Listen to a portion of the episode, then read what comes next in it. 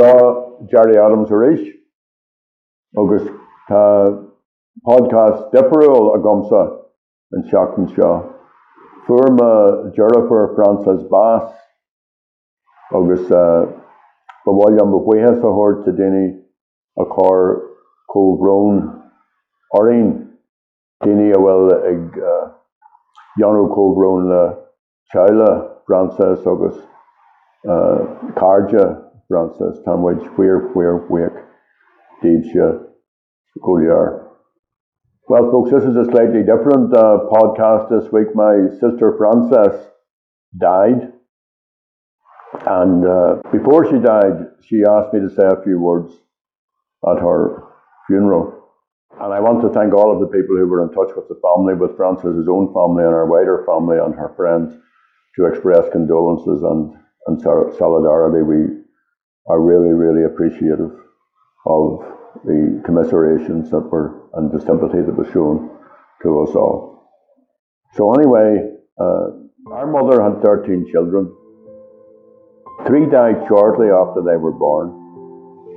They were our Sean's twin, Brendan, and Seamus and David, the other twins.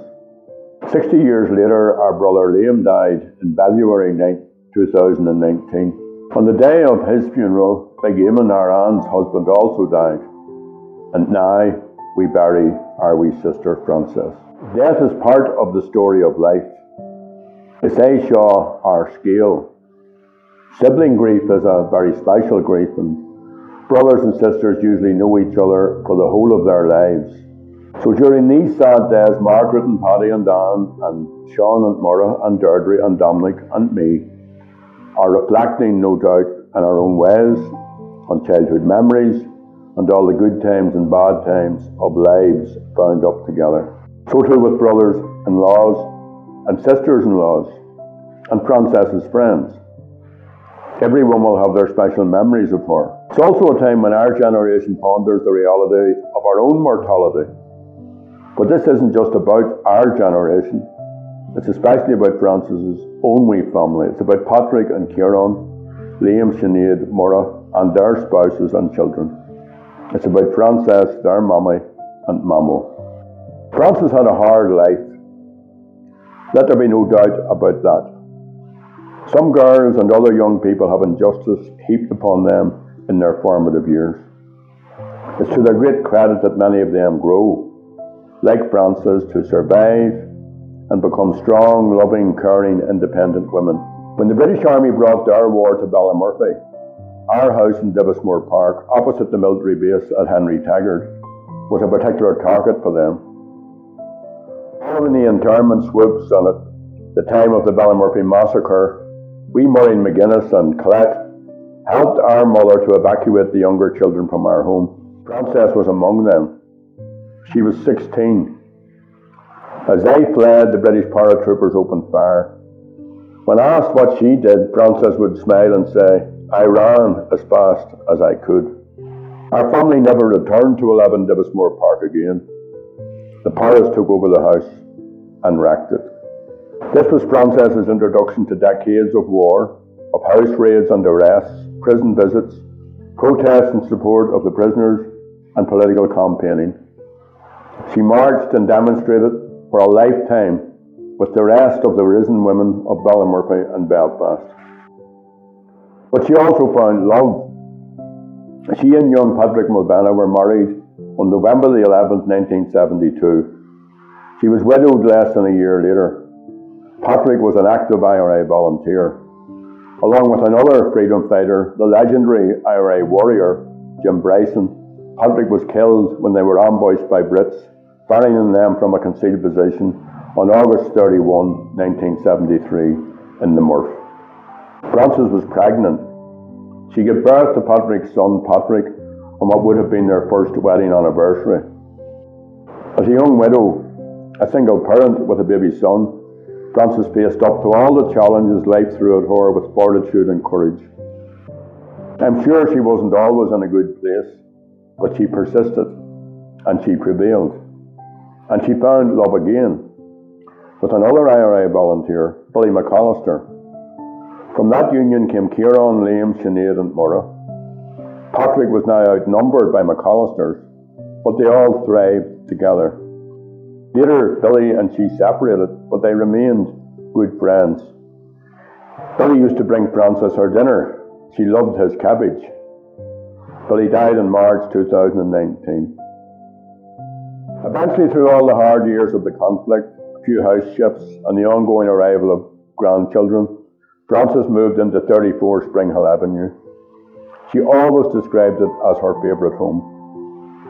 Her children, adults now, have nothing but praise for her. I think all of us probably think our mummy is the best mummy we ever had. But Patrick, Kieran, Liam, Sinead, and Mora are certain about theirs. As long as you knew how far you could go, they all agree that she couldn't be crossed. She went too far. The reprimand was accompanied with a stern reminder I'm your mummy, and don't you forget it. She spoke her mind and tried to keep them on the straight and narrow. But if this wee woman, and she was tiny, four foot and eight inches of her, if she was a good mommy, she was a super duper granny. It was as if she wanted to ensure that whatever she lost out in her youth, her grandchildren would be cherished and nourished so that they might reach their full potential, whatever that might be.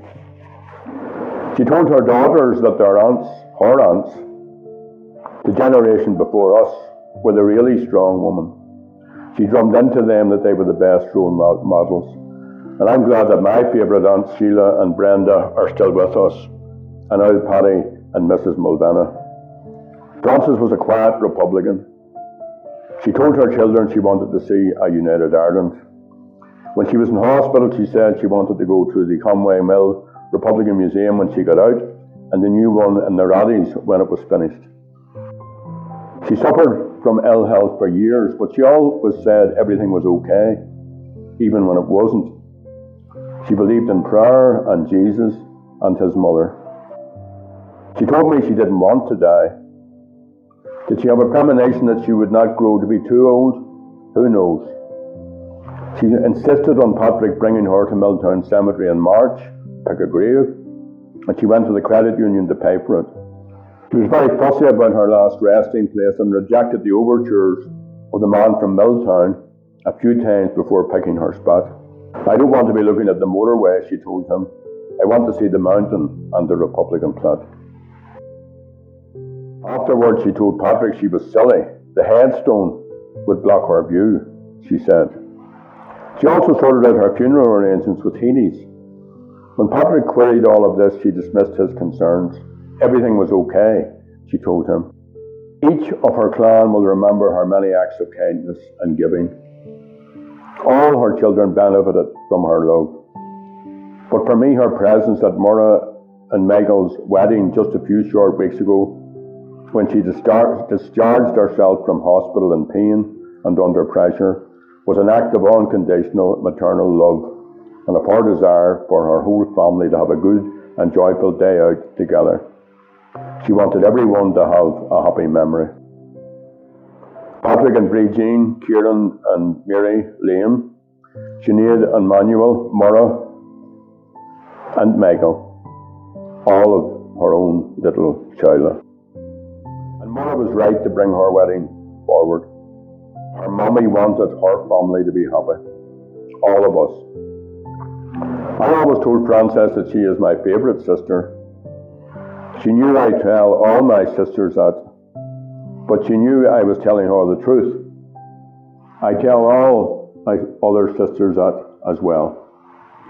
She was a loyal friend to Clet, and she had a special bond from childhood with our brother Liam. But now she is gone, our Slee and Arinya. So I want to talk directly to Frances's grandchildren and great grandchildren, to Pádraig, Cléna, Garbla, Marcin, Shana, Kevin, Orla, Kira, Tiernan, Megan, Corey, Liam, Caitlin, Mihal, Jerry Og, Keela, Kaelin, Oishin, Bara, Connor, Olivia, and Maeve, and her three great grandchildren, Freya, Zara, and Selena. I want to ask the older ones who knew their granny better than anyone else to tell your stories of her to the younger ones. The wee ones missed the life you shared with Frances. Tell them about her. Ta an wai agubsha ar er war wamo. Níl cibnah ag na daine óga arhí. Cahí sibse a bheith ag canshhui leo. Cahí sibse na scéaltaí ar á agus ná dheanagaí jarmad. Tá bhuair saoal níos far aniu, mar threid Francis ar bhuair son. Fu sin bhuair obair a gar feisttí níos éasta agus na sean daine eile. Young women in our family and the girls should know especially that the rights that they enjoy today, your entitlements, came about because many, many working class women like Frances fought for you even before you were born by taking a stand in their own homes, on the streets, in the prisons, and the churches. As the song says, or should say, My daughters had daughters as brave as were their mothers, and my fourth green field will bloom once again, said she. All these extraordinary, ordinary wee women standing up for us all and for your future. Bías acu agus ní ceantar mór i Frances nó a land in am an rá eile, Níar thug si nó siad oradí de go rá. Ach bí is acha agus acu gan séir sin amán ní bheith séirse na bheith. The day of Frances's funeral was one of her big days. I can see her smile at me saying that it's the day that we say Slan. And even though we did not want her to die, we give thanks that she passed quickly, eased by the wonderful nurses and carers and medical workers. So let's set aside the angry times, the sad times, the hard times. Let's remember the good times, the funny times. We think of our lovely Frances. Let's give thanks for her life. Guru, my Ugat sister. All of us are privileged to have loved you and to be loved by you. Slan, Francesco.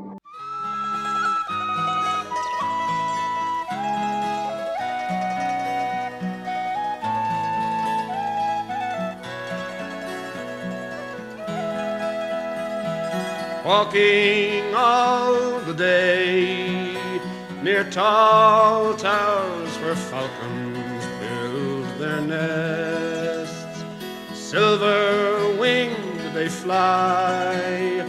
They know the call of freedom in their breasts. Saw black head against the sky, where twisted rocks they run the sea. Living on your western shore, saw summer sunsets, asked for more. I stood by your Atlantic Sea and I sang a song for Ireland, drinking all the day in old pubs where fiddlers love to play. Saw one touch the bow, he played a reel which seemed so grand and gay. Stood on Dingle Beach and cast in wild foam. We found Atlantic bass living on your western shore. Saw summer sunsets, asked for more. I stood by your Atlantic Sea and sang a song for Ireland.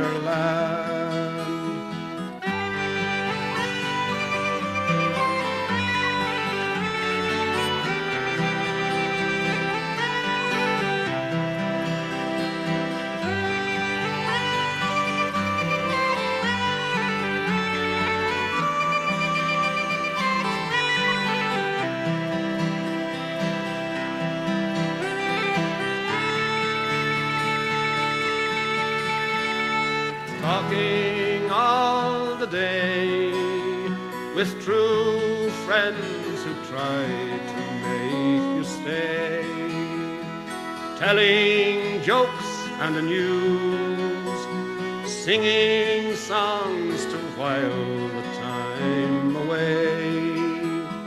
Watch the Galway salmon run like silver dancing, darting in the sun, living on your western shore. Saw summer sunsets, asked for more. I stood by your Atlantic sea, and I sang a song for Ireland, dreaming in the night, I saw a land where no Waking in your dawn, I saw you crying in the morning light. Sleeping where the falcons fly, they twist and turn all in your air blue sky. Living on your western shore, saw summer sunsets, asked for more. I stood by your Atlantic sea, and I sang a song for Ireland.